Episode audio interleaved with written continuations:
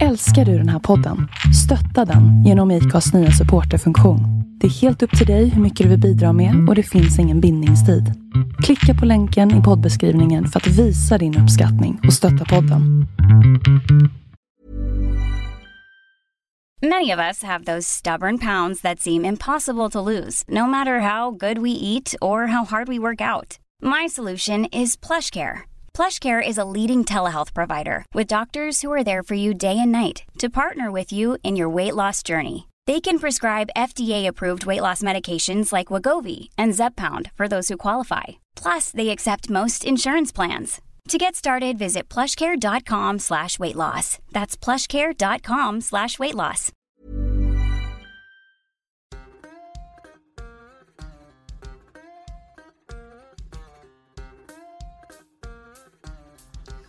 Nu har jag fått kontakt med vad jag tror är Berlin. Kan det vara så? Jajamän. För där sitter Hax, som han är känd som på nätet, men han heter egentligen Henrik Alexandersson. Välkommen till Vi måste prata. Tack så mycket. Hax är ju ett jävla bra nickname. Jag får ju dras med Dalastark som jag kom på någon gång när jag var typ 14. Jo. Men du, du är något av ett internetfenomen, kan man kalla det det? Ja, jag var ju väldigt tidigt ute, eh, ute eh, med, med bloggande och så här och eh, sen så blev det väl mitt stora genombrott i, så som internetaktivist var väl FRA-striden då jag ju var en av de, Mm. de bloggare som, som drev motståndet hårdast. Eh, och eh, som sagt, Hax, HAX heter jag på Twitter. Och det är sånt man kunde göra med tre bokstäver när man gick med en gång i tiden. Nu ska vi se här. April 2007 gick jag med. Då kunde man fortfarande Mm. välja sitt namn. Ja, det var, gick, gick med i, alltså vad pratar vi? I Twitter. Ja, ja, ja, Ja. ja. då är jag med. Då är jag med. Inte gick med i internet, Nej, där har nej, bevisligen ja. funnits Ja, rätt länge. precis. Berätta då, bak, bakgrunden. Hur kommer det sig att du blev internetaktivist? Var, vart börjar vi någonstans? Ja, vi kan, vi kan börja i eh, Frihetsfronten egentligen. Från, från början Ja. från början har jag sysslat med politik väldigt länge. Eh, Men sen så gled jag mer och mer över till, till Frihetsfronten och, och de libertarianistiska frihetliga idéerna. Och eh, Mm. eh, det var ju då som så jag utifrån, utifrån de principerna som, som jag odlade, odlade FRA-motståndet. Och där fick jag också mycket kontakt med Piratpartiet. Eh, Mm. Och jag hade flyttat till Bryssel och bloggade om EU där nerifrån och så fick Piraterna eh, plats i Europaparlamentet. Och då började jag jobba för dem eh, och jobbade där nere i fem år. Eh, Och sen efter det så flyttade jag till Berlin när väljarna inte ville ha kvar Piratpartiet i, i Europaparlamentet längre, eller i vart fall inte de svenska piratpartisterna. Mm. Vi har ju haft ordföranden i Piratpartiet med här. Nu kommer jag inte ihåg vilket avsnittsnamn det är, men det får, det får ni googla. Det var ett bra avsnitt och en, det var en, en trevlig tjej, måste Ja. jag säga. Eh, Men just nu då, är du inte partipolitiskt aktiv? Nej, nu skriver jag för 5 juli-stiftelsen på bloggen 5juli.se. Och Ja. 5 juli-stiftelsen, ehm, det är då två ben. Dels erbjuder vi VPN eh, till, eh, till eh, internetoperatörer. Alltså inte, inte till, till enskilda kunder utan till hela operatörer.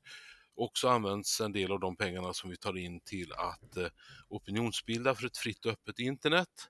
Och 5 juli-stiftelsens namn kommer sig av att FNs människorättsråd antog en deklaration den 5 juli för tio år sedan eh, som säger att eh, mänskliga rättigheter offline ska gälla även online. Så, så, Mm. så är mitt, min arbetsbeskrivning är helt enkelt att, att försvara i mänskliga rättigheter på nätet.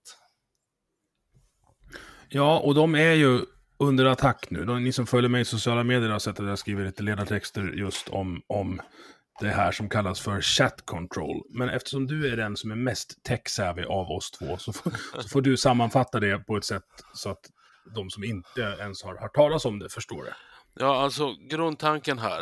Eh, det man, man skjuter framför sig här, det är ju då att tänk på barnen, skydd, skydd för Mm. barnen på internet. Eh, och eh, det är naturligtvis någonting som, som ingen kan, kan säga någonting emot. Det, det är ju ingen som är för liksom, övergrepp mot barn. Men eh, på samma sätt som alla andra övergrepp mot alla andra människor hanteras inom den vanliga lagstiftningen så, så tycker vi att, att man borde göra det här också. Men här vill man då gå in och eh, kolla innehållet i, alla, män- i princip alla människors elektroniska meddelanden. Och det där Mm. det strider ju mot de mänskliga rättigheterna och vad de har att säga om rätten till privatliv och privat korrespondens.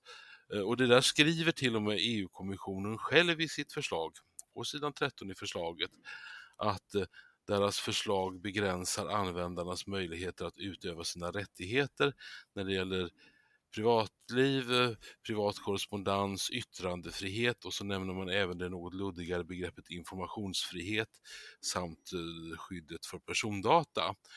Ehm, Så det är mycket på en gång som, som de skriver rakt ut att, att förslaget bryter mot och, och ehm, det, det struntar de ju då uppenbarligen i för de försöker få igenom det här.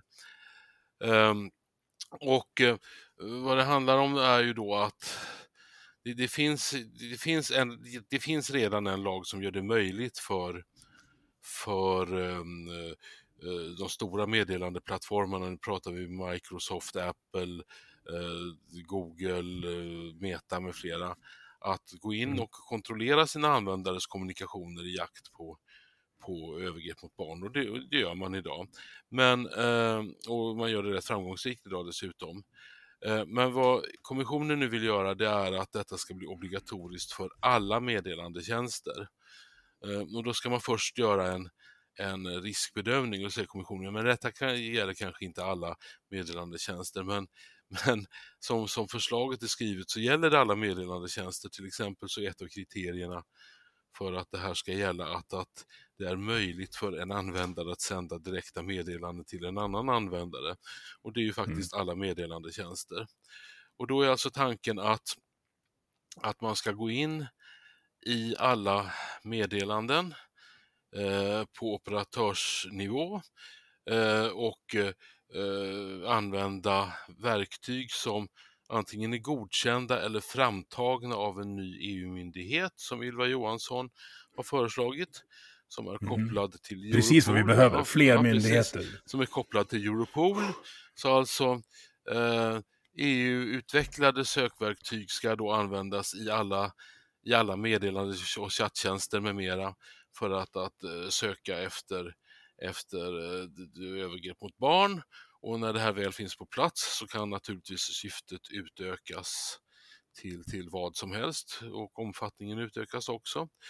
Ehm, Eh, och eh, ja, det, det här är ju då, ja, just det jag ska säga också att, att eh, det, det ser ut av förslaget som att detta även kommer att omfatta sånt som vi har lagrat på våra molntjänster och även, även IP-telefoni och liknande. Så i princip alla våra elektroniska kommunikationer ska maskiner gå in och titta i och leta efter de saker som politikerna för tillfället har bestämt att eh, maskinerna ska leta efter, vilket då till en början i vart fall är är sexuella övergrepp mot barn. Det finns så mycket som är så konstigt i det här nu, nu när jag lä läst på. Alltså, de som vill dela saker som är ljusskygga, om vi ska kategorisera dem som det, kommer ju inte använda sig av de tjänsterna som de vet är avlyssnade i brist på bättre, eh, bättre ord. Ja, eh, precis. Um, förslaget har då en väldigt förvirrad inställning till, uh, till det här med, med kryptering. Uh, enkelt uttryckt så kan man väl säga att om vi delar in det i två, två delar, vi kan, vi kan kalla det mjuk kryptering och hård kryptering bara för att göra det enkelt. Mjuk kryptering kan man säga det är sånt som Microsoft, Apple, Google med flera ägnar sig åt på sina egna meddelandetjänster där man alltså har, har egna eh, rutiner för, för krypteringen och då kan de ju gå in och bryta den krypteringen. Eh, för alla meddelanden är ju i någon mening krypterade idag och gå in och Mm. kolla. Eh, men det här förslaget omfattar ju då alla meddelandetjänster. Ehm, och eh, då, då uppstår ju naturligtvis många problem om du tar till exempel meddelandeappen Signal som ju används av journalister och visselblåsare och människorättsaktivister över hela världen.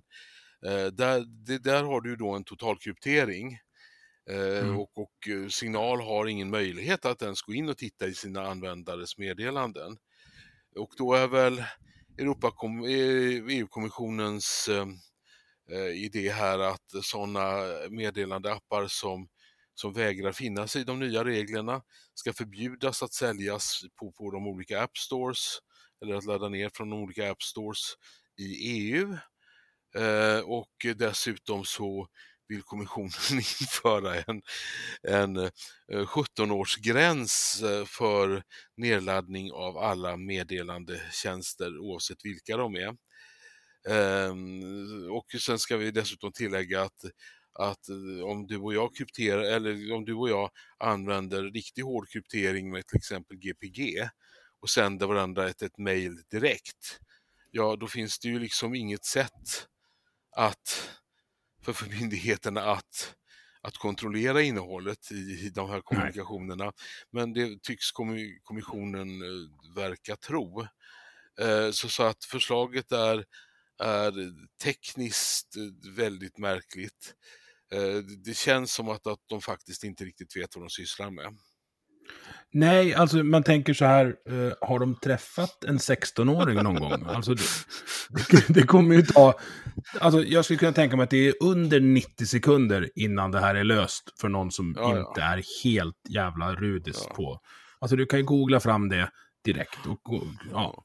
och så, sen ska nämnas också i det här sammanhanget att, att uh, signal som, som ju då är den, den mest förekommande totalkrypterade tjänsten, eh, de hotar att lämna Europa om, om det här blir verklighet. Eh, det finns ett liknande förslag i Storbritannien. Det var väl egentligen det som utlöste deras, deras reaktion.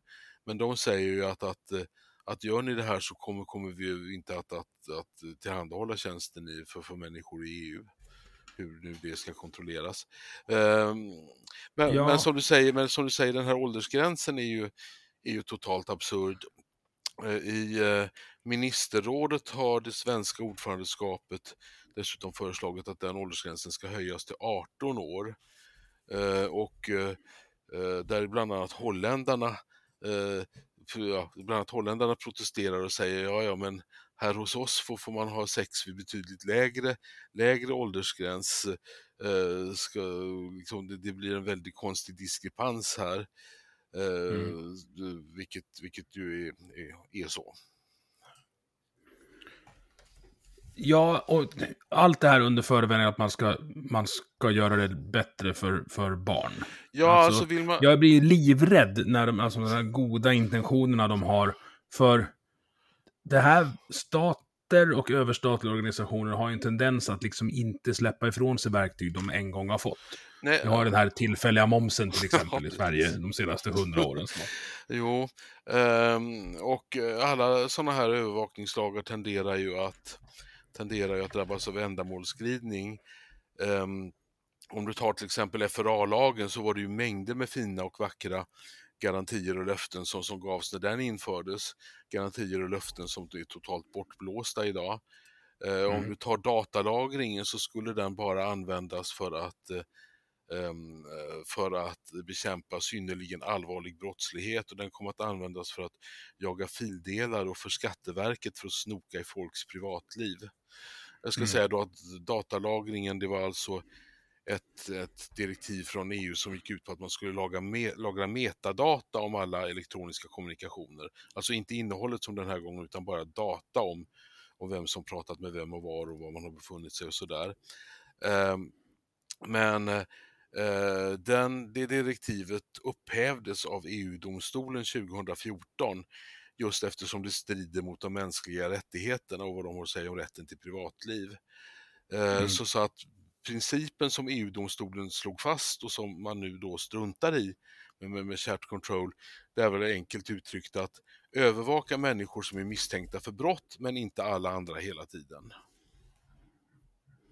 Ja, och det låter ju vettigt. Alltså någonstans eh, kan, kan till och med jag, så frihetlig jag än är, liksom inse att staten behöver ha vissa verktyg för att komma åt bad guys så att jag slipper hantera det själv. Jo, precis. Även, även om det kan vara jävligt tilltalande ibland. Uh, så, alltså, man säger, mobbjustis är kanske inte det bästa Nej. alla gånger. Jag, jag, jag, blev lite fundersam här för att, att nu i veckan som gick här så presenterade ju regeringen ett förslag om, om att det ska gå att övervaka gängkriminella utan, utan konkret brottsmisstanke. Och det, det, är en mm. mycket intressant fråga och, och en del av den uppmärks uppmärksamhet och upprördhet som det väckte är, är, naturligtvis befogad. Men då ska man hålla i minnet att chat control är mycket, mycket värre. För det handlar om mm. att övervaka alla och allas kommunikationer utan en minsta misstanke om brott. Mm. Så, så att, eh, alltså min bedömning är ju att, att skulle det här förslaget Gud förbjude gå igenom så, så är jag rätt säker på att, på att EU-domstolen så småningom kommer att upphäva förordningen men, men då, eh, då har vi redan infört den och haft den i ett antal år. För det brukar ta rätt lång tid när EU-domstolen ska besluta saker. Ja, och det är massa, alltså det är bakdörrar. Man kan ju beskriva det som att någon står och läser dina brev i brevlådan. Eh, men folk har en tendens att, att se lite lättare när det är digital kommunikation, för då märker man inte att kuverten är öppnade. Nej, precis. Och sen så, när maskiner kommer att göra det här, det, det kommer att bli lite märkligt därför att eh, du ska ju då dels detektera känt material, kända bilder med, med sexuella övergrepp mot barn. Mm. Och det är väl i någon mening kanske tekniskt görbart, man, man använder hashfiler eller vad det nu heter, eh, för, för att identifiera sådana såna bilder.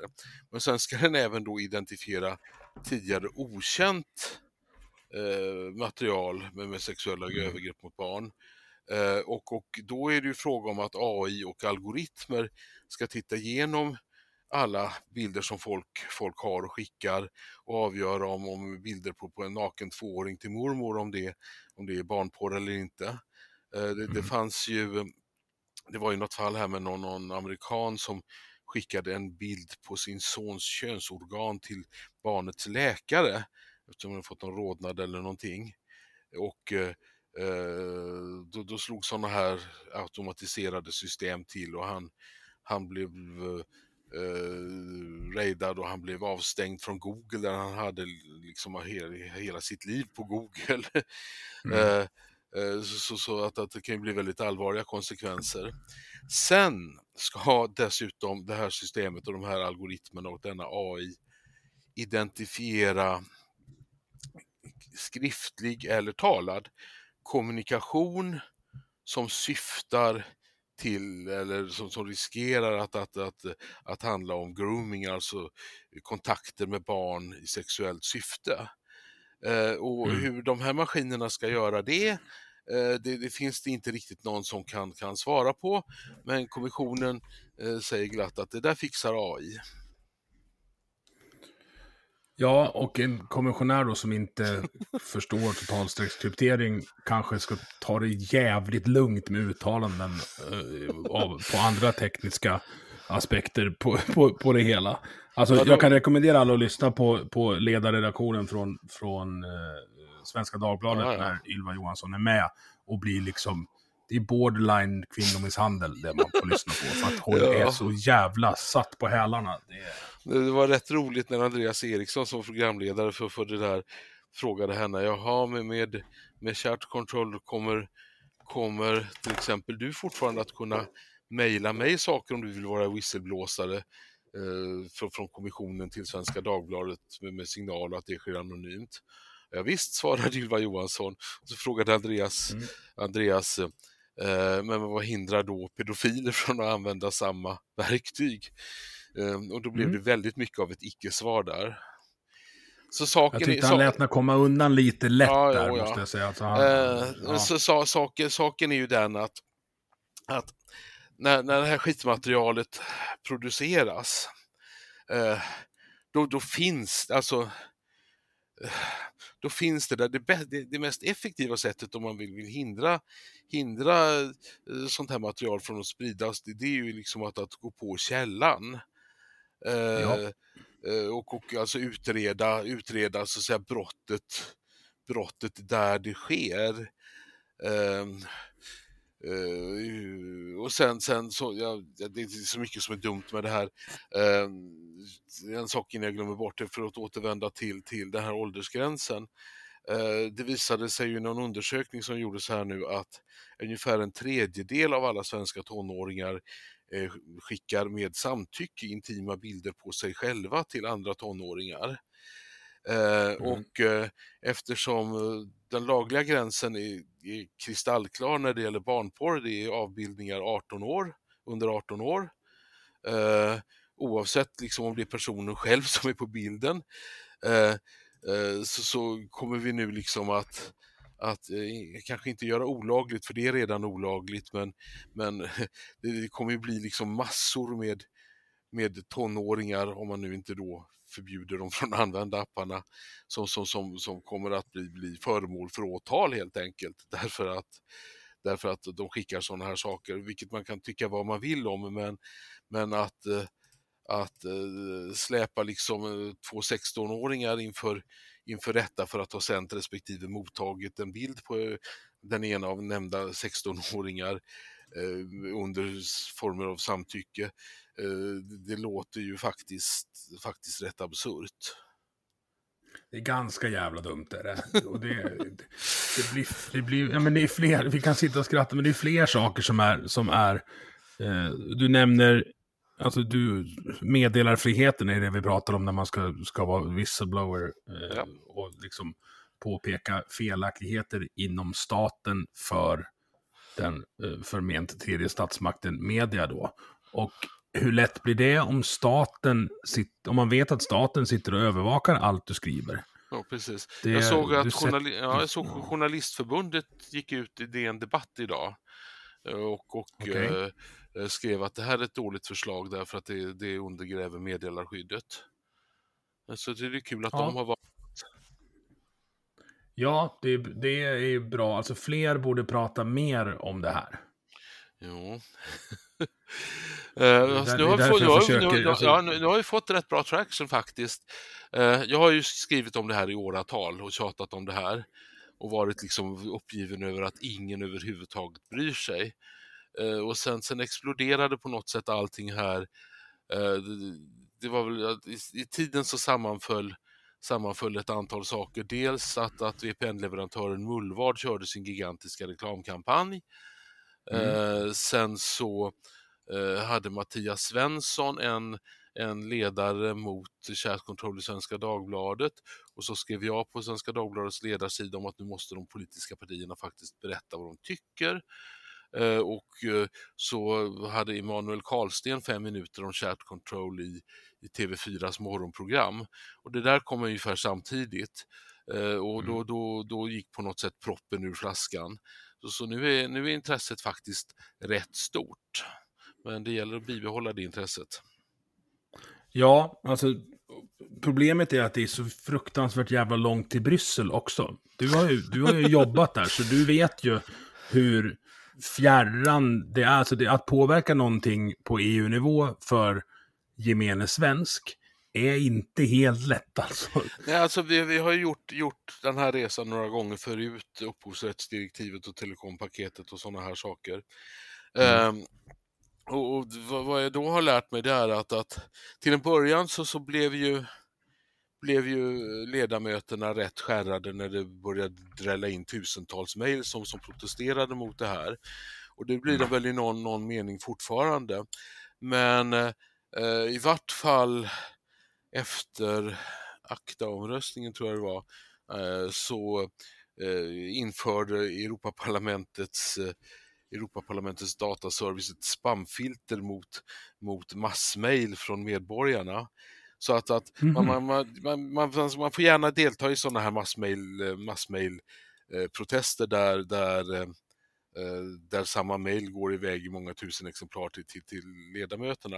Eh, det, det fyller absolut sin funktion, men vill man vara riktigt effektiv i sin kommunikation så ska man ju skriva ett personligt mail till, ehm, ja. till sina Europaparlamentsledamöter och andra beslutsfattare.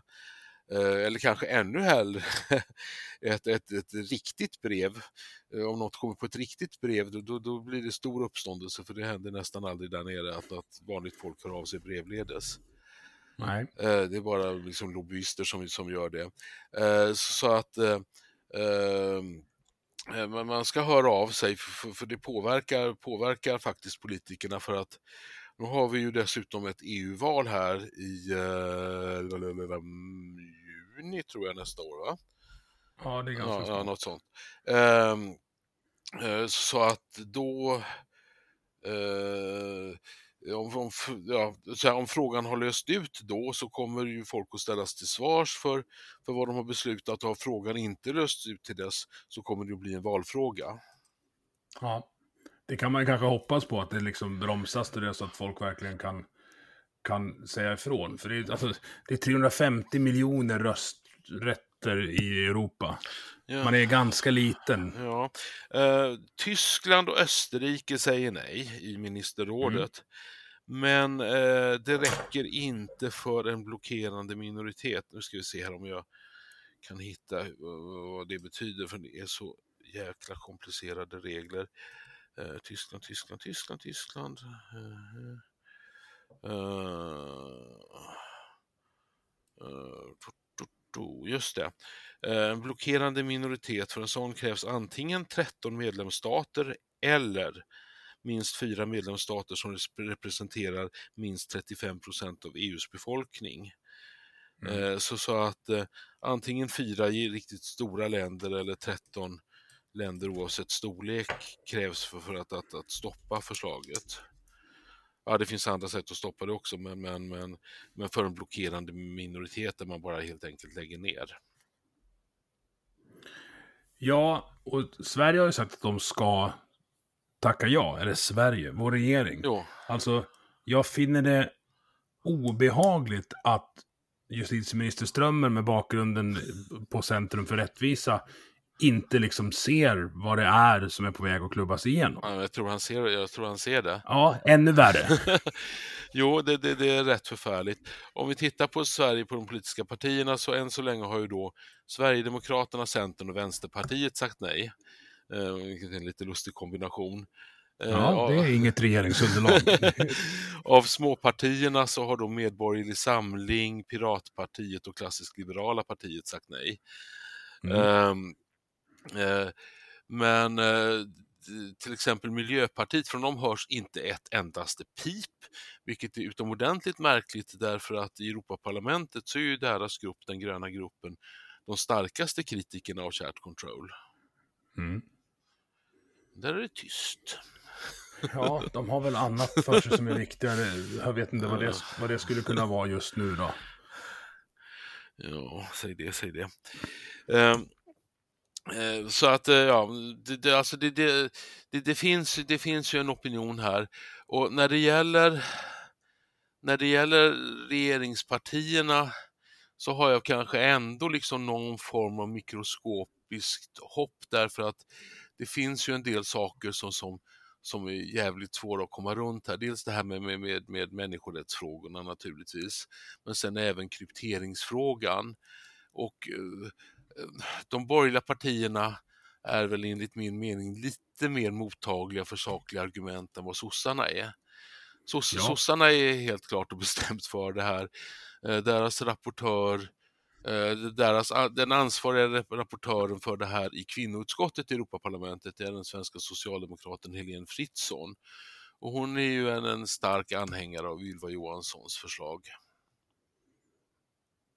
Ja, men vad är det de vill? Alltså jag, jag, jag har så svårt, jag försöker att stilmana deras argument. Ja, vi vill inte att barnporr ska spridas. Nej, det vill ingen annan heller. Men det är i alla fall en väldigt men, liten... Men sen, sen, sen vad regeringen vill just nu, det skulle jag nog säga det är att, eh, att hålla sig väl med EU-kommissionen när man är ordförandeland. Man har någon lustig idé om att, eh, att EUs ordförandeland, vilket Sverige är för tillfället, Eh, eh, inte ska ha någon åsikt utan bara liksom försöka sy ihop kompromisser. Eh, vilket ju låter ädelt och fint och sådär men, men det sker ju i praktiken aldrig. Eh, när, när fransmännen nyligen hade ordförandeskap så, så, så drev de massor av, av typiskt franska frågor. Eh, så att, att eh, eh, då, då, spelar vi lite grann enligt andra regler än de, de andra länderna, även om, om det låter nobelt att, att, att försöka framstå som, som, som en neutral ordförande. Det där är den svenska bäst i klassen-sjukan tagen till sin extrem Ja, och vi, vi är ju dessutom, dessutom bäst i klassen när det gäller att överimplementera eh, ja. EU-direktiv oavsett om det gäller skogen eller vapen eller penningtvättsdirektiv luft. eller luft. Luftkvalitet ja, ja, är ju ett... Jag har, eh, jag har en gäst på gång eh, som håller på att undersöka det där som kommer bli ett väldigt, väldigt spännande avsnitt. Eh, väldigt jobbigt för staten när den, eller för Sverige, när den rapporten kommer mm, framöver. Mm. Det ser vi fram emot. Eh, men vi har konstaterat eh, att chattkontroll är skit. Det funkar inte. Det har med sig mer eh, bajs än tårta in i systemet. och så. Jag tänkte att jag skulle prova lite andra saker på din hjärna. Eh, för du har ju ett CV som är trevligt att titta på. Eh, du har jobbat i EU och du har suttit i fängelse. Det är ja. liksom... ja.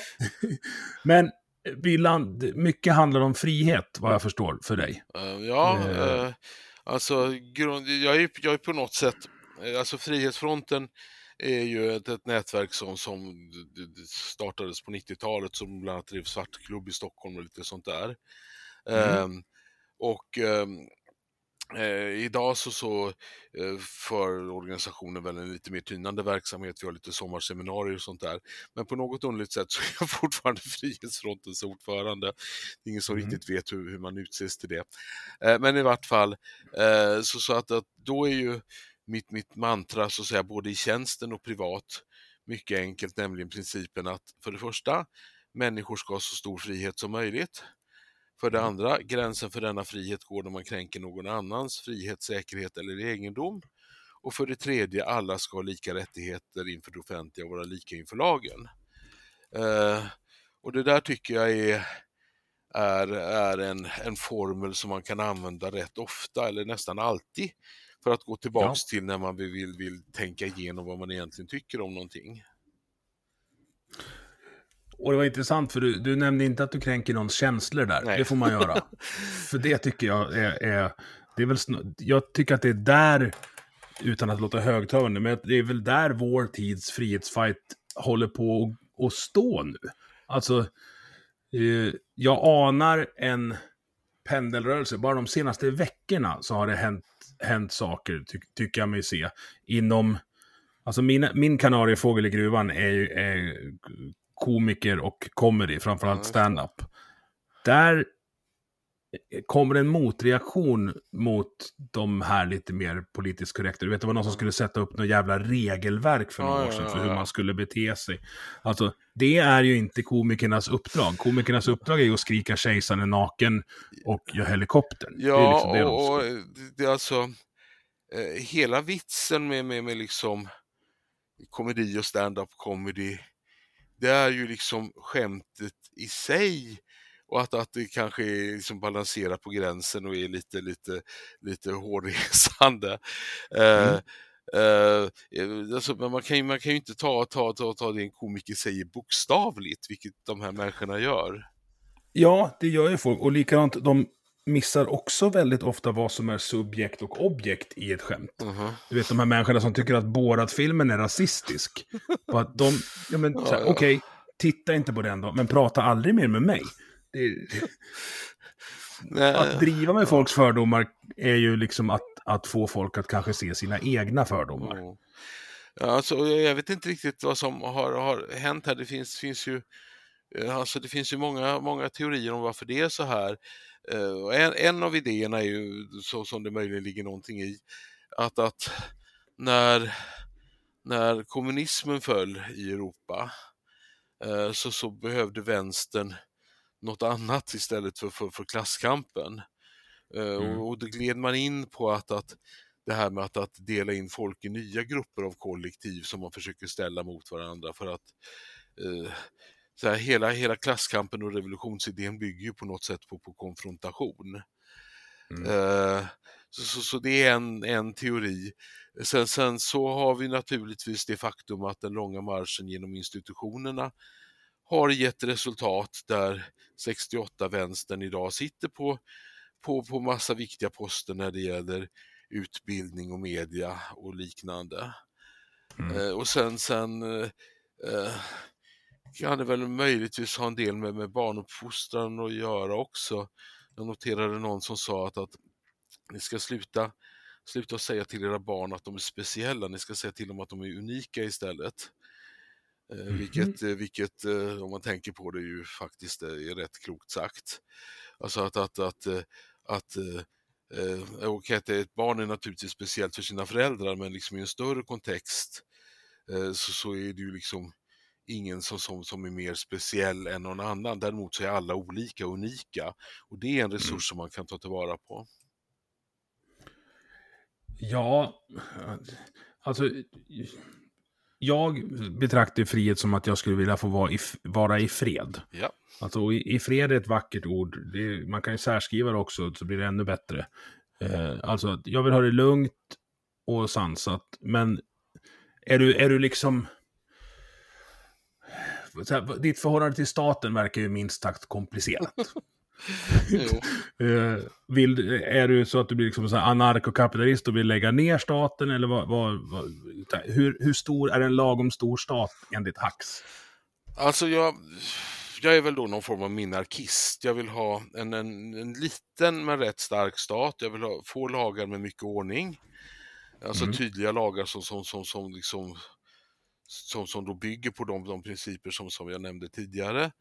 Um, Eh, och eh, då kan man ju naturligtvis se det här från, från två håll. Dels hur det borde vara och då blir det lite utopi över det hela och, och, och eh, kanske inte liksom helt realistiskt i dagens Sverige. Utopier ska man akta ja, sig precis, för.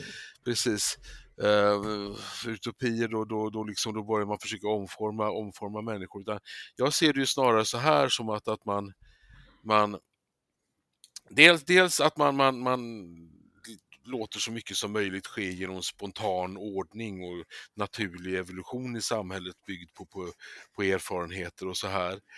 Eh, eh, men, men sen också att, att, att om, om, om, man skulle reformera dagens Sverige kanske man kan tänka sig, fånigt exempel kanske, men, men, men samhället eller staten så som en lök.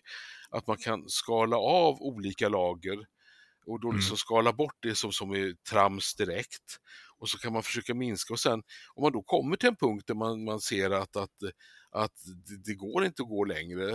Eh, och jag menar, alltså ska, ska, ska ett frihetligt samhälle ha demokratiskt stöd bland medborgarna så tror jag att, att, att eh, folk är rätt överens om att, att, eh, att det ska finnas någon form av social grundtrygghet till exempel. Mm. Eh, så, så att okej, okay, då, då, får man väl köpa det, men, men, men det skulle ändå, liksom om man skalar bort mycket annan skit, kunna vara ett gigantiskt steg framåt för vårt samhälle. Mm. Partistöd, pressstöd, miljonlotteriet ja. och abort. Ja.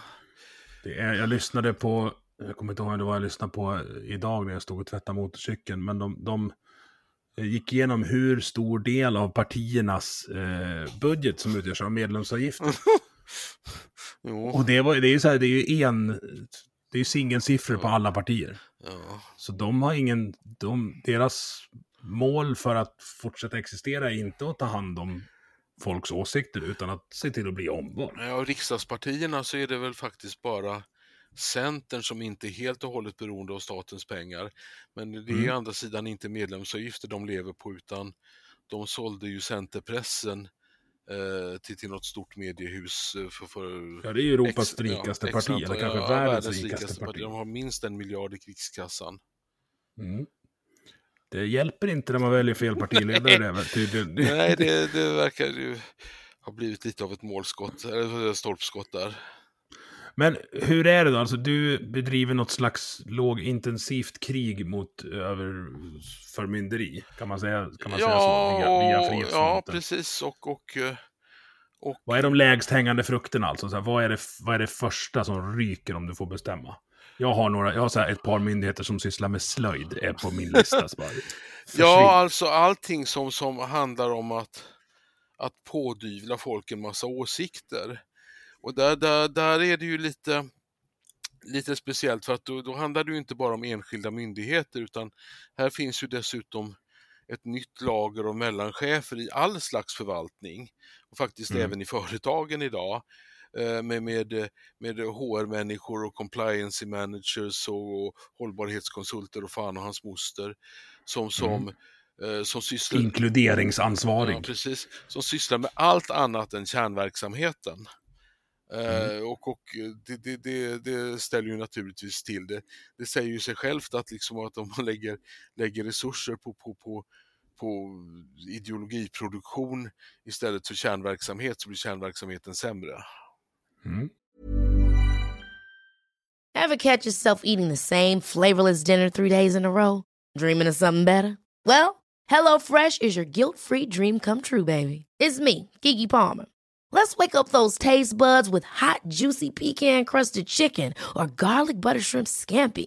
Mm. Hello Fresh. Stop dreaming of all the delicious possibilities and dig in at hellofresh.com. Let's get this dinner party started. One size fits all seemed like a good idea for clothes Nice dress. Uh, it's a it's a t-shirt. until you tried it on. Same goes for your healthcare. That's why United Healthcare offers a variety of flexible, budget friendly coverage for medical, vision, dental, and more. So, whether you're between jobs, coming off a parent's plan, or even missed open enrollment, you can find the plan that fits you best. Find out more about United Healthcare coverage at uh1.com. That's uh1.com. Och jag tänker att om vi kunde få ut alla de här människorna som sysslar med ideologiproduktion och ge dem riktiga jobb, vad produktivt Ja. vi skulle ha det. Jo, precis. Eh, alltså det, det, det, är ju, vad fan var det jag såg för uh, solidar, eh, man kunde bli, det var någon som var docent i praktiskt solidariskt klimatarbete eller något sånt där som Mhm. jag hörde på radion. Men liksom, ehm, eh, nej, alltså det back to reality.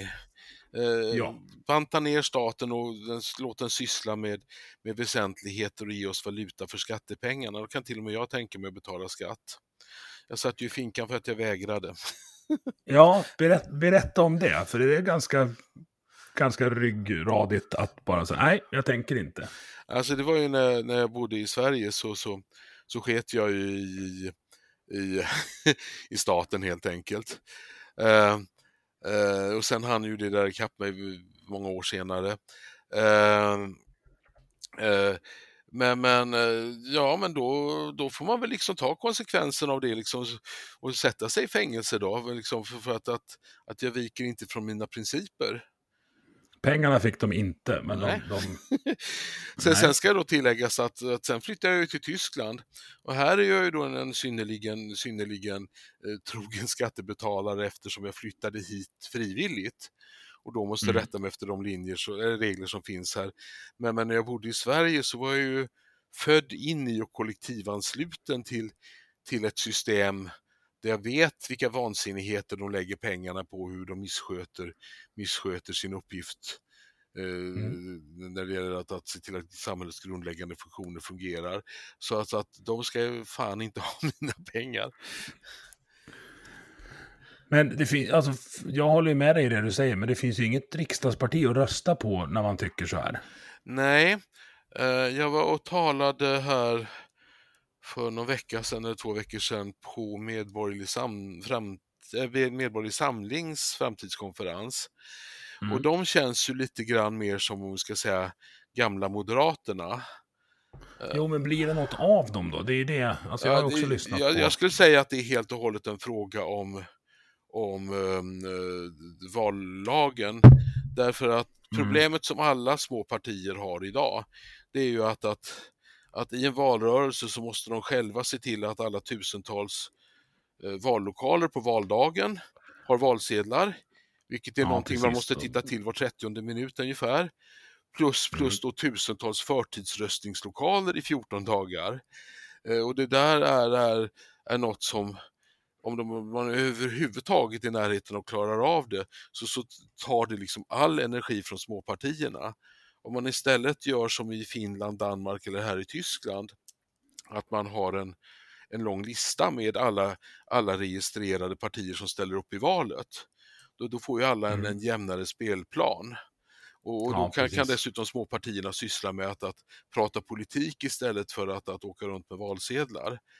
Eh, så, så att, att, att om, om den valsedelsreformen är, om det blir en sån valsedelsreform och om den är genomförd till nästa val, vilket det, det kanske är en möjlighet att det blir så, eh, då, då tror jag att, att ett parti som Medborgerlig Samling kan ha en, en större chans. Mm. Men det där är ju by design. Det där är ju de som bestämmer inte det minsta intresserade. Nej, men nu kanske de tvingas här därför att men Sverige fick ju kritik för det här att, att valsedlarna låg helt öppet och vem, alla kunde se vem som tog vad och sådär. Och då Mm. införde man ju det här nya systemet med skärmar i senaste valet för, valsedlar. Och då fick man Mm. istället en massa problem med köer som ringlade sig även långt efter den officiella stängningstiden på vallokalerna och sånt. Så, så att, att man har kommit fram till att man måste göra någonting åt det där. Och då är ju det enklaste, det enklaste att eh, att, att man, man gör som, som man, man framgångsrikt gör i, i, i eh, till, exempel, till exempel här i Tyskland. Jag är ju röstberättigad i lokalvalen, så jag var och röstade här nu för, för någon månad sedan när det var omval här, här i Berlin. Vänstern Mm. hade nämligen valfuskat lite grann. Eh, Ja, Eh. Så att eh, så, så Berlin gick nu från röd-röd-grönt eh, röd-röd-grönt styre till röd-svart, alltså Socialdemokraterna och CDU. Mm.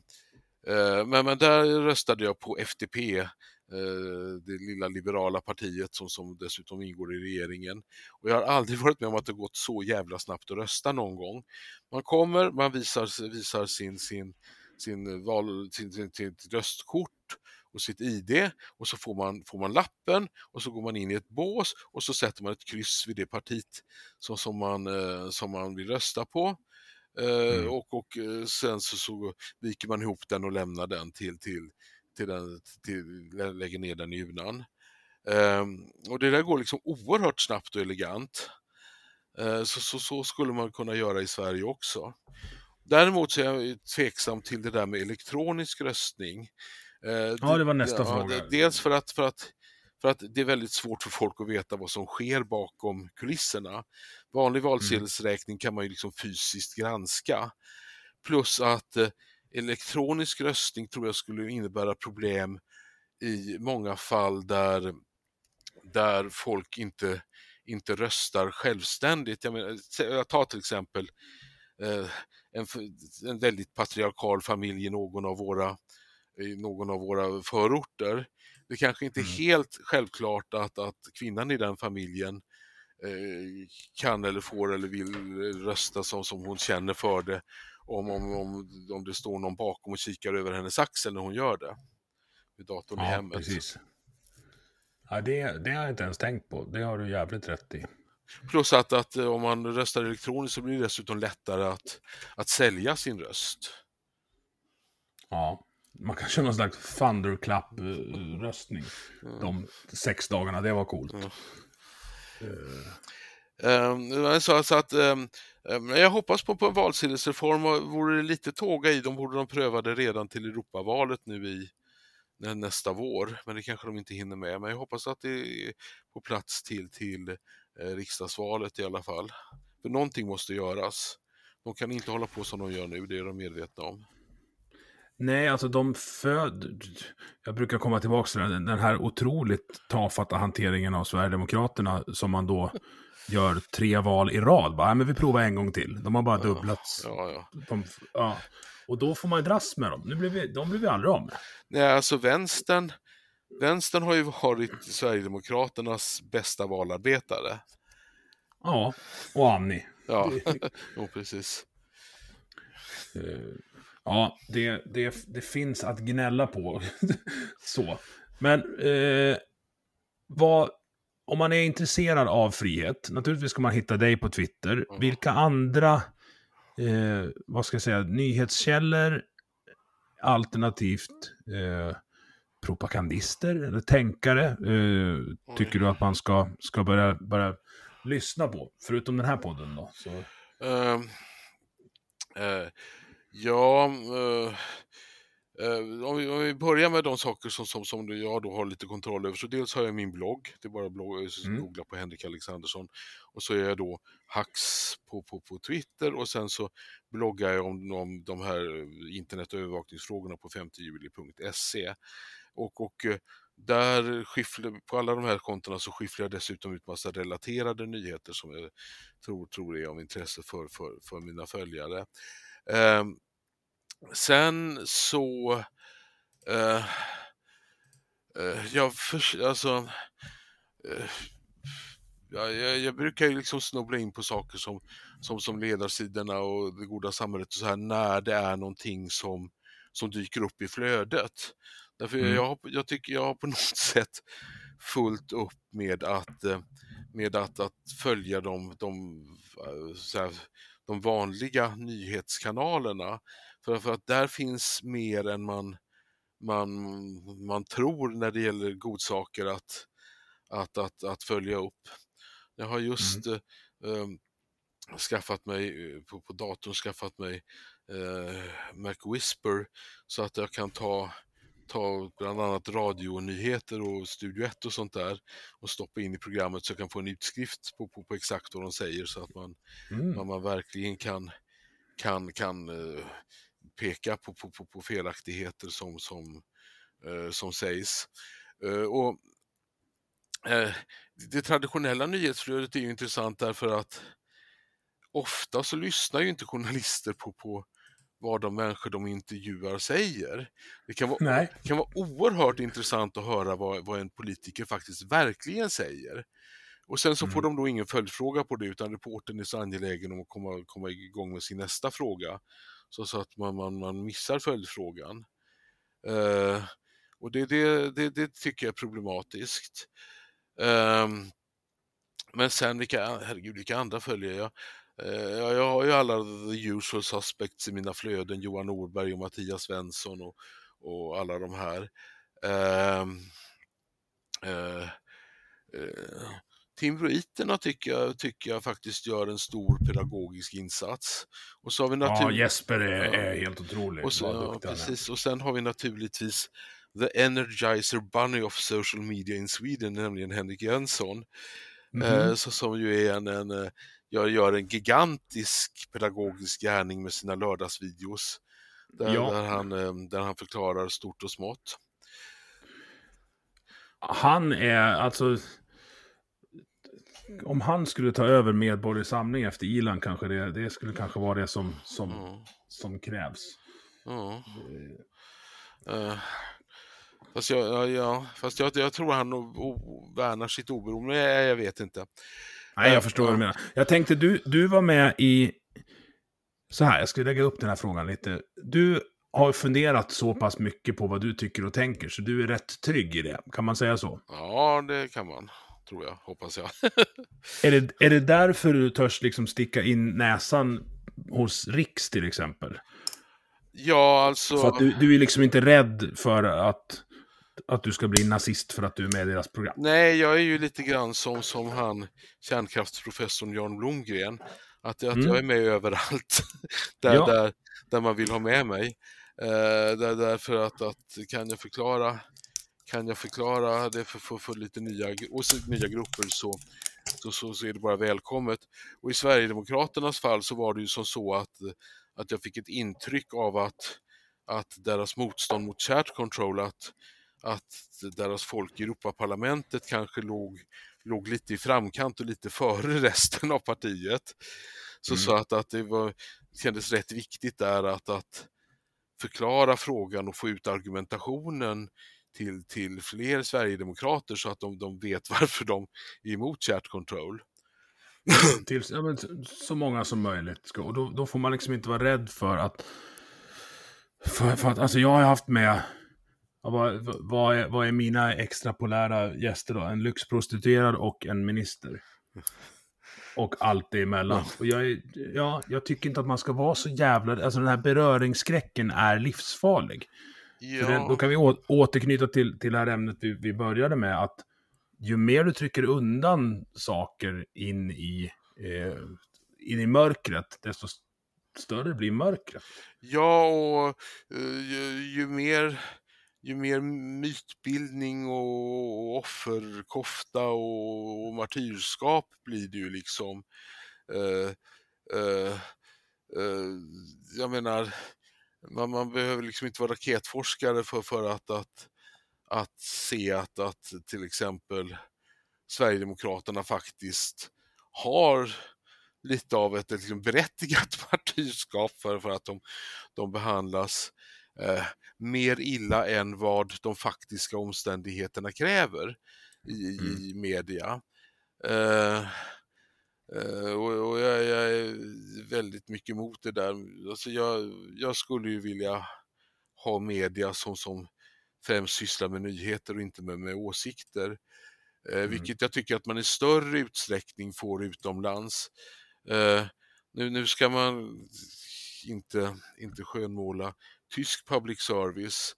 Eh, ZDF är väl, är väl kanske väldigt vänstervridet men jag brukar titta varje dag klockan åtta på Tagesschau i, i, eh, i ettan, eh, tysk public service.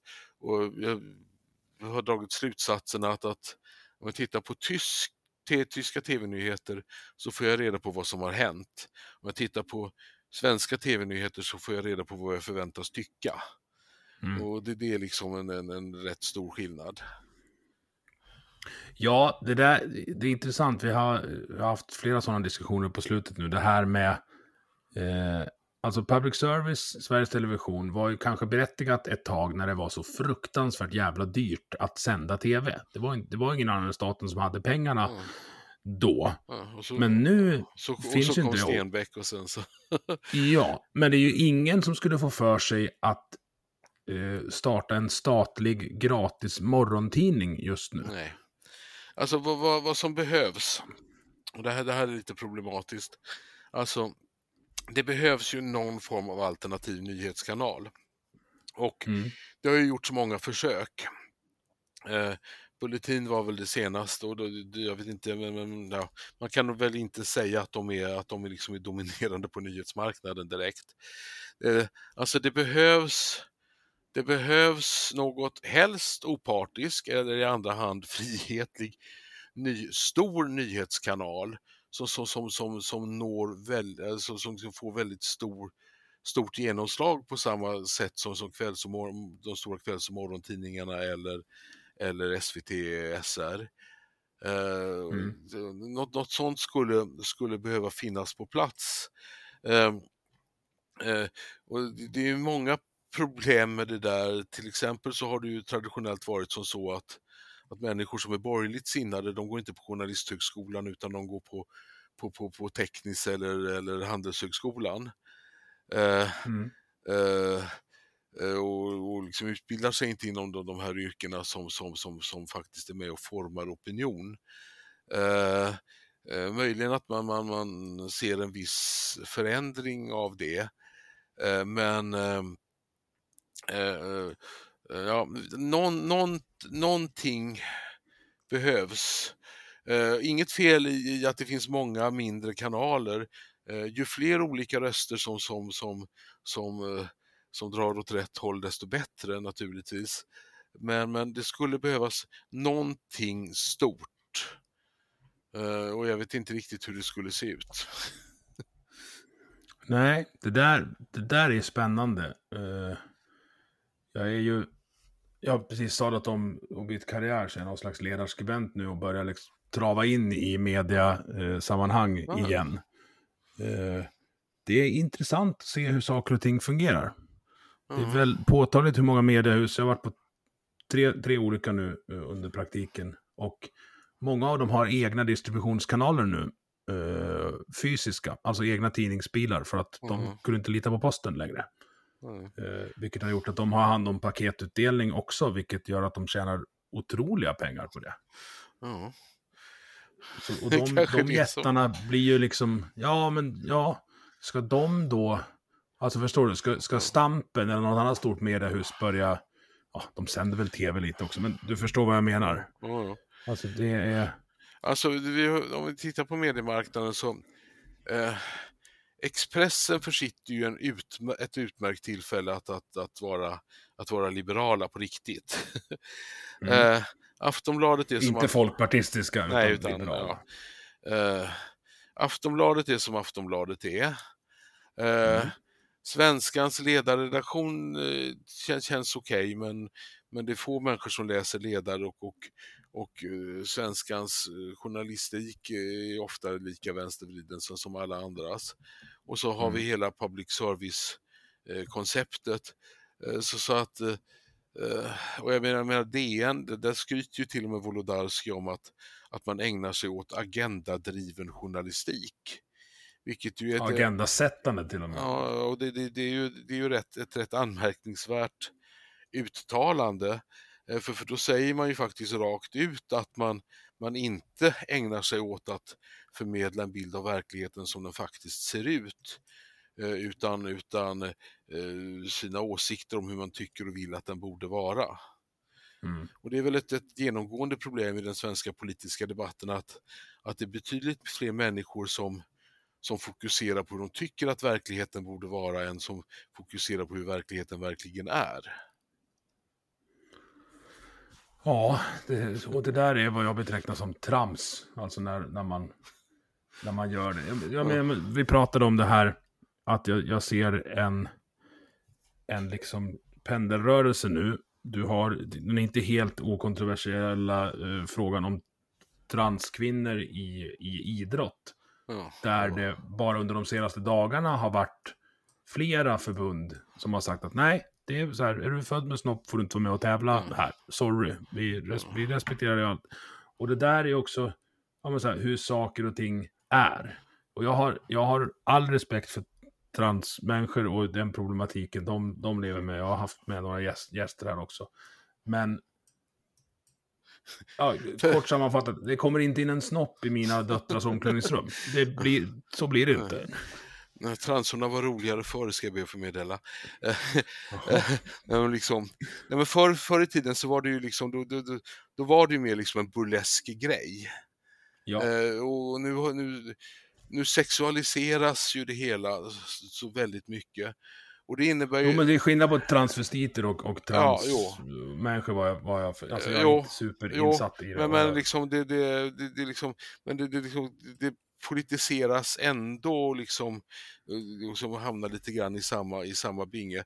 Eh, även om det är rätt underhållande att notera att, att det tydligen har, har uppstått, uppstått interna schismer inom, inom kvinno eller feministrörelsen. När det Ja, gäller oh ja, det är, det är jättestort. Alltså det är eh, så här, eh, flater som inte vill ha sex med en kvinna som har en penis är nu homofobiska. Vad fan bor vi på för planet? Det, jag orkar inte. Nej. Och sen, sen, sen, sen är det väl som så att, att när vi nu befinner oss i en situation där det finns åtminstone skäl att tro att, att väldigt många unga tjejer drabbas av könsdysfori som är lite grann ett utslag av, alltså det finns ju alltid liksom masshysteri i unga generationer. När jag Mm. gick i, eh, i grundskolan så, vad kallades det då? Väröbackasjukan eller något sånt där. När, när eh, plötsligen så, skulle, så, så, så drabbades alla av liksom ont i höften och, och, och framförallt tjejer då skulle gå runt med krycka. Plötsligt så gick liksom halva skolan runt med krycka. Och det, var- det var liksom, det, det, men det, är liksom, det är sådana här liksom Alltså, jag vet inte om ordet masspsykos är kanske, kanske fel ord, men, men liksom, det, liksom, det kommer igång sådana här strömningar ibland. Eh, och, Mm. och, och eh, I det läget där, där vi har en sån strömning där många unga tjejer gör något som vi har starka skäl att anta att många av dem kommer att ångra senare i livet. Eh, Mm. så, så förstår jag ju då om, om eh, eh, många föräldrar blir upprörda över att, att, att, eh, eh, deras barn utsätts för, eller utsätts för eller är med på, på, på liksom sagostunder med transor, även om det råkar vara liksom gammaldags hederliga, eh, roliga transor. Mm. Uh, och det, det, är liksom så som vänstern liksom saknar fingerspitzgefühl. Det är väl klart som fan att folk blir oroliga. Men så, så är det på många områden. Uh, ta hela, ta hela liksom invandrings och integrationsgrejen. Det, det, är ju inte det att, att, att, folk, folk är rasister utan det, det, här har ju att göra med liksom att, att att det går tillbaks till, liksom, till, till, till liksom långt bak i evolutionen, det sitter i reptilhjärnan på folk. Att om det kommer en massa människor som inte pratar vårt språk och inte ser ut som vi och inte har våra vanor och säger att de ska bo här och i många fall dessutom på vår bekostnad så är det klart som fan mm. att, att, att, att, att folk drar öronen åt sig. Och, och, så länge politiken inte kan inse att detta är liksom en, en, en fullständigt liksom normal mänsklig reaktion Eh, utan, utan skriker rasism istället så, så fort så fort någon, någon, någon invänder. Så, så kommer, ja, kommer man ju... Carola är nazist nu. Ja, jag såg det. Hon kom, hon kom ja. ut idag såg jag. ja. Uh, och det är... Det, det där blir ju Peter och vargen också. Att så fort, alltså om någon har en liten avvikande åsikt så är man Hitler. Då ja. blir det tufft när, när det dyker upp riktiga nazister sen. För då har man liksom slitit ut ordet. Ja, och det här med rasism är ju rätt intressant därför att Alltså det är ju ingen som, som rår för var de föds. Eller med vilken hudfärg eller någonting annat. Uh, uh, så, så att, att, att det, det, är ju liksom, det, det, det är ju, ja, sen, sen, finns det ju andra faktorer som, som påverkar folk. Kultur och liksom uppväxtmiljö och uppväxtförhållanden och sånt där. Så, så, som gör att, att, att att människor utvecklas på, på olika sätt. Men, men då är det ju det som är problemet, inte liksom varifrån någon kommer eller hur de ser ut. Nej men så här, om man, om man tror att folk eh, har ett fastslaget tankemönster på grund av vilken hudfärg de har, då är man ju dum i huvudet. Oh. Men tror man att folk är helt befriade från kulturell påverkan, eh, hur tankeslaget blir från en kultur man har växt upp. Tror man inte det, då är också dum i huvudet. Alltså, det, det är ju på ett spektrum där någonstans sanningen ligger. Och sen finns det ju också liksom miljö, eh, vissa miljöfaktorer eh, eh, biter mig i tungan varje gång som, som, som den här fåniga diskussionen dyker upp om, om huruvida vissa människor från Afrika är mindre intelligenta än, än, än, än den vanliga vita västeuropén. Eh, och då ska, man, då ska man ta in i beräkningen att, att vi pratar om en del av världen med, med ett, ett eh, i vissa fall obefintligt och ofta undermåligt utbildningssystem där många mm. människor faktiskt har varit med om att svälta på riktigt, vilket, vilket hämmar alltså den fysiska utvecklingen av, av, av människors, människors hjärnor och, och, och så, eh, så som, som, som kan, kan påverka Eh, men, men, men, men, eh, men allting buntas då ihop till, under rubriken rasism istället för att man, man, man ser att det faktiskt kan finnas fullt naturliga förklaringar till, till en del skillnader mellan människor. Mm. Och där ligger ju mitt frihetsideal då, att men, här, folk ska ju få chansen. Det ska vara ett hyfsat level playing field, men det, blir, det är också svårt. För ska du ha alltså, om vi pratar om skolans kompensatoriska uppdrag till exempel, vilket ju är trams. För om, om alla ska ha samma chans på allting och, och starta från samma punkt, då har ju jag liksom inga incitament till att spara ihop pengar till mina unga körkort redan nu. Nej. Nej, det... Så att du måste, ja, det är den där jävla felöversättningen av allas lika värde som skulle vara allas, det är allas lika värdighet skulle det vara Just egentligen. Det, precis. Dignity står det Översatt. Ja, uh, men du ska, jag, få, du ska ja. få chansen. Ja. Uh, ja, så att nej. Um, och, och, jag menar, sen, sen, sen blir det också jävligt svårt att liksom ta de här diskussionerna därför att Eh, på vänstersidan, det finns naturligtvis de som då gör liksom mycket sånt här medvetet, liksom att, att nu ska vi uh, rulla ut identitetspolitik i, efter, efter klasskampen och så. Men, men väldigt många av de här människorna drivs ju ändå liksom av någon form av, av god vilja. jag har någon teori som, som, som går ut på att, att väldigt stor del av alla med vänstermänniskor kommer in i det hela via så här, en livs, genom livsstilsvänster. Eh, Jag bor ju själv i en del av Berlin som är liksom lite ground zero för, för, för, för tokvänstern. Eh, och det är ju det är ändå liksom rätt behaglig, behaglig livsstil här. Det är som någon blandning mellan Södermalm och Christiania ungefär. Eh, vilket passar, passar, passar mig Det utmärkt. låter hemskt, måste jag säga. Ja. Eh, Fast på ett bra sätt. Men i vart fall, eh, det, det är många människor som, som attraheras av den här livsstilen. Och sen, sen när man då har blivit livsstilsvänster eh, så, så gör ju ofta confirmation bias resten. Eh, Att, att, att, Mm. att knuffa dem längre och längre och längre in i vänsterfållan. Jag skulle vilja säga att, att mycket av de här, de här frihetliga vänstermänniskorna egentligen borde vara libertarianer. Eh, Mm. Så snarare, snarare än vänster. Eh, Men, men det är någonting det här i att, att det finns någon sån här, alltså här önskan om att vara god, vilket ofta liksom leder helt fel. Eh, Eller önskan om att se god ut är nästan värre. ja. Eh, Så det ska så- se bra ut. ja, Skit ja, i hur det är. Ja, och så, så, så missar man i konsekvensanalysen som till exempel i energipolitiken. Eh, Mm. Det vore väl jättetrevligt om vi Greenpeace kunde i få... Tyskland säljer gas. Ja, ja, ja.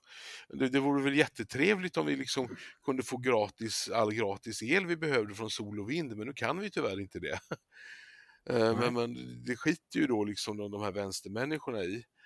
Eh, Greta brukar ju, eller det var väl det berömda FN-talet där hon gapade och skrek eh, eh, att, att ni har stulit min, min generations framtid. Jag skulle nog snarare säga att är det Mm. någon som har stulit Greta-generationens framtid så är det Greta som, som har, Ja. har liksom eldat på för att driva in oss i, ett, ett, i en situation som, som faktiskt i grund och botten är systemhotande. Ja, det är... Jag menar, jag menar utan, Ja. ut, ut, utan, en, en, utan en, en, en stabil energiförsörjning eh, så fungerar faktiskt ingenting. Eh, Nej. eh, eh, alltså, eh, och frå- och så här, det, det behöver... Um, Hanna Arendt, Hanna Arendt som, som, som skrev det stora standardverket om totalitarismens rötter som skrevs på 50-talet i skuggan av, av Stalin och efter andra världskriget. Eh, hon påpekar nogsamt det att, att eh, eh, dels att, att vägen till helvetet behöver inte alls vara stensatt med goda föresatser. Det kan lika gärna vara stensatt med inga föresatser alls. Alltså att det blev bara så. Eh, plus att, att hon menade att man ska aldrig förvänta sig att, att eh, den, de, de totalitära krafterna dyker upp i samma form och från samma håll och i samma uniformer som förra gången. Utan, utan det kan komma Det är snarare från- en från helt- 180 graders. Ja, precis. Eh, eh, och eh, där... det där, ja, det där är ju vä- väldigt mycket som kanske då drivs av förment god vilja. Jag, jag menar, den generella välfärdsstaten, om, om vi nu liksom är snälla här och säger att, att det drivs av god vilja från, från, från de som driver den. Jaha, men liksom hur mycket kan den expandera? Och, och eh, det finns ju uppen, uppenbart så att, att, att, att vid ett visst tillfälle så blir den så stor så, så att, att den upphör att fungera och systemet imploderar. Eh, Mm. och då, då kan man ha gjort, gjort alla en, en stor otjänst. Eh, höga skatter är, är ett, annat, ett annat exempel. Eh, och jag menar, det, det, får så många konstiga spin-off-effekter. Men Ta, ta de gängkriminella som, som, som, som slåss om drogmarknaden i Sverige eftersom vi har givit kriminella monopol på att sälja narkotika i Sverige. Eh, de, de här kidsen, eh, har de någon egentlig chans att, att bygga sig en förmögenhet genom hedligt arbete? Nej, det har nästan ingen i Sverige. Eh.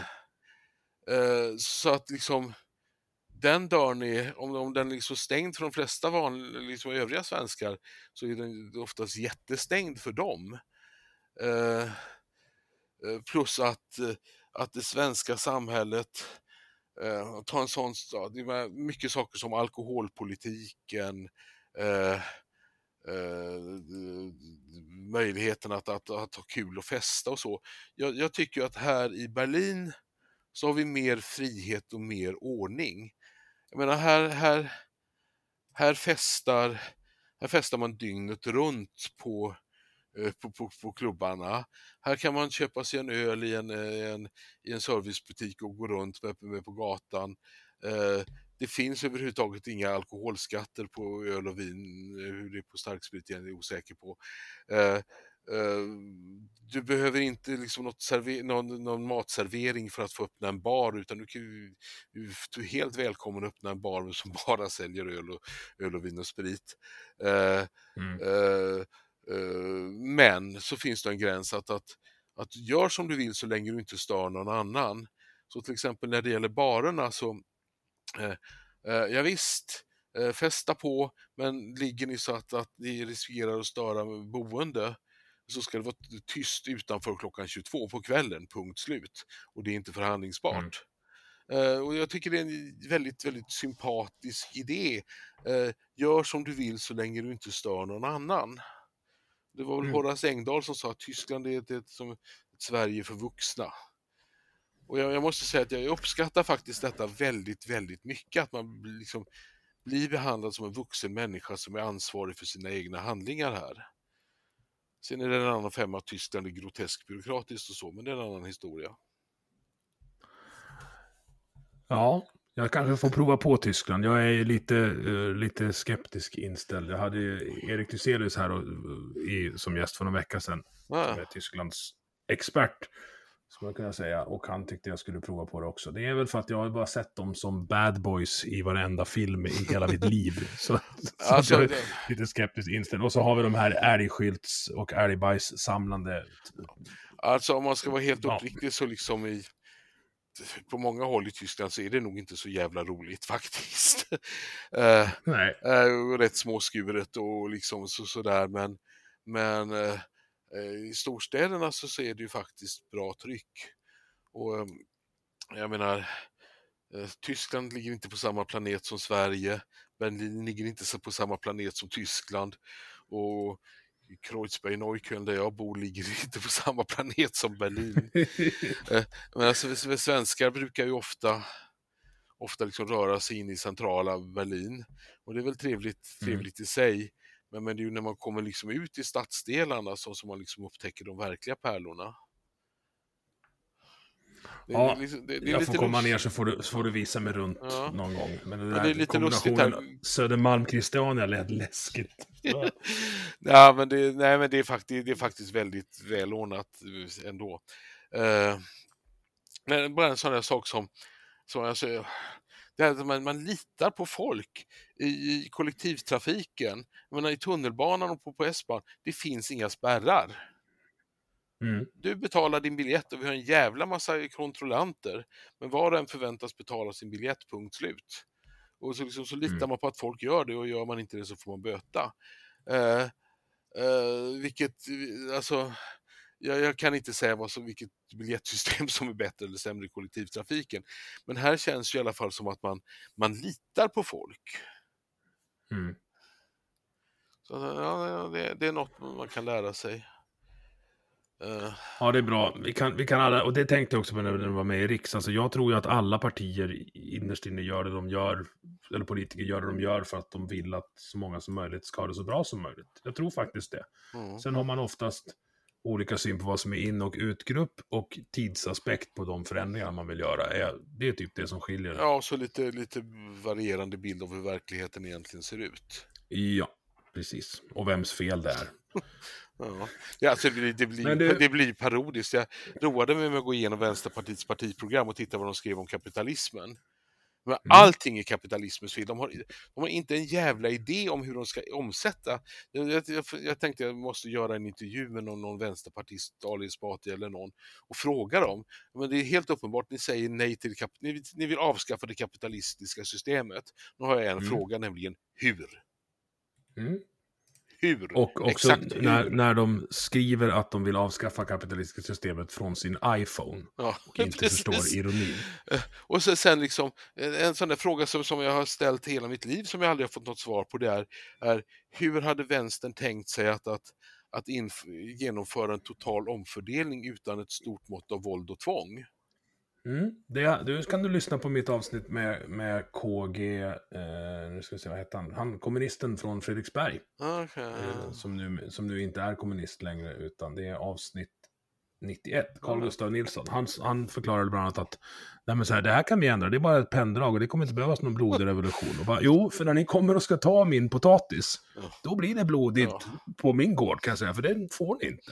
Och sen om du liksom tittar på de liksom grundläggande eh, kommunistiska teserna att, att eh, eh, inga klasser eh, och inget kapital.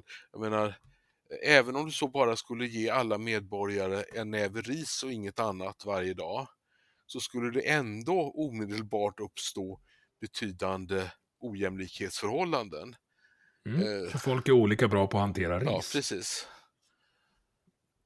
Att, eh, Ja, vi är skrämmande överens, eh, Hax. Nu måste jag gå och kolla så ungarna Ja. sover. Tack så mycket för att du tog dig Ja, tid och fortsätt för fan kämpa. Och Ylva Johansson, om du lyssnar på det här, tänk efter och så googlar du lite på hur saker fungerar. Mhm. Ja, vi får verkligen hoppas att vi får en annan kommissionär efter EU-valet också. Men nu stoppar vi chat control. Du har lyssnat på Vi måste prata som produceras av mig, Emil Nilsson. Tycker du om det du hörde? Dela avsnittet med dina vänner och på sociala medier. Vill du stötta podden kan du göra det via Patreon där du hittar den på patreon.com snedstreck vi måste prata i ett ord. Eller så swishar du en slant till nummer 123 671 46 79. Vi hörs!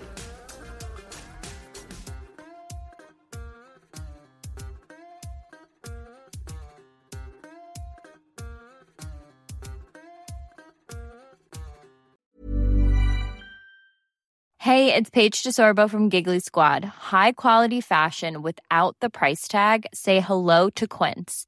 I'm snagging high-end essentials like cozy cashmere sweaters, sleek leather jackets, fine jewelry, and so much more. With Quince being 50 to 80% less than similar brands.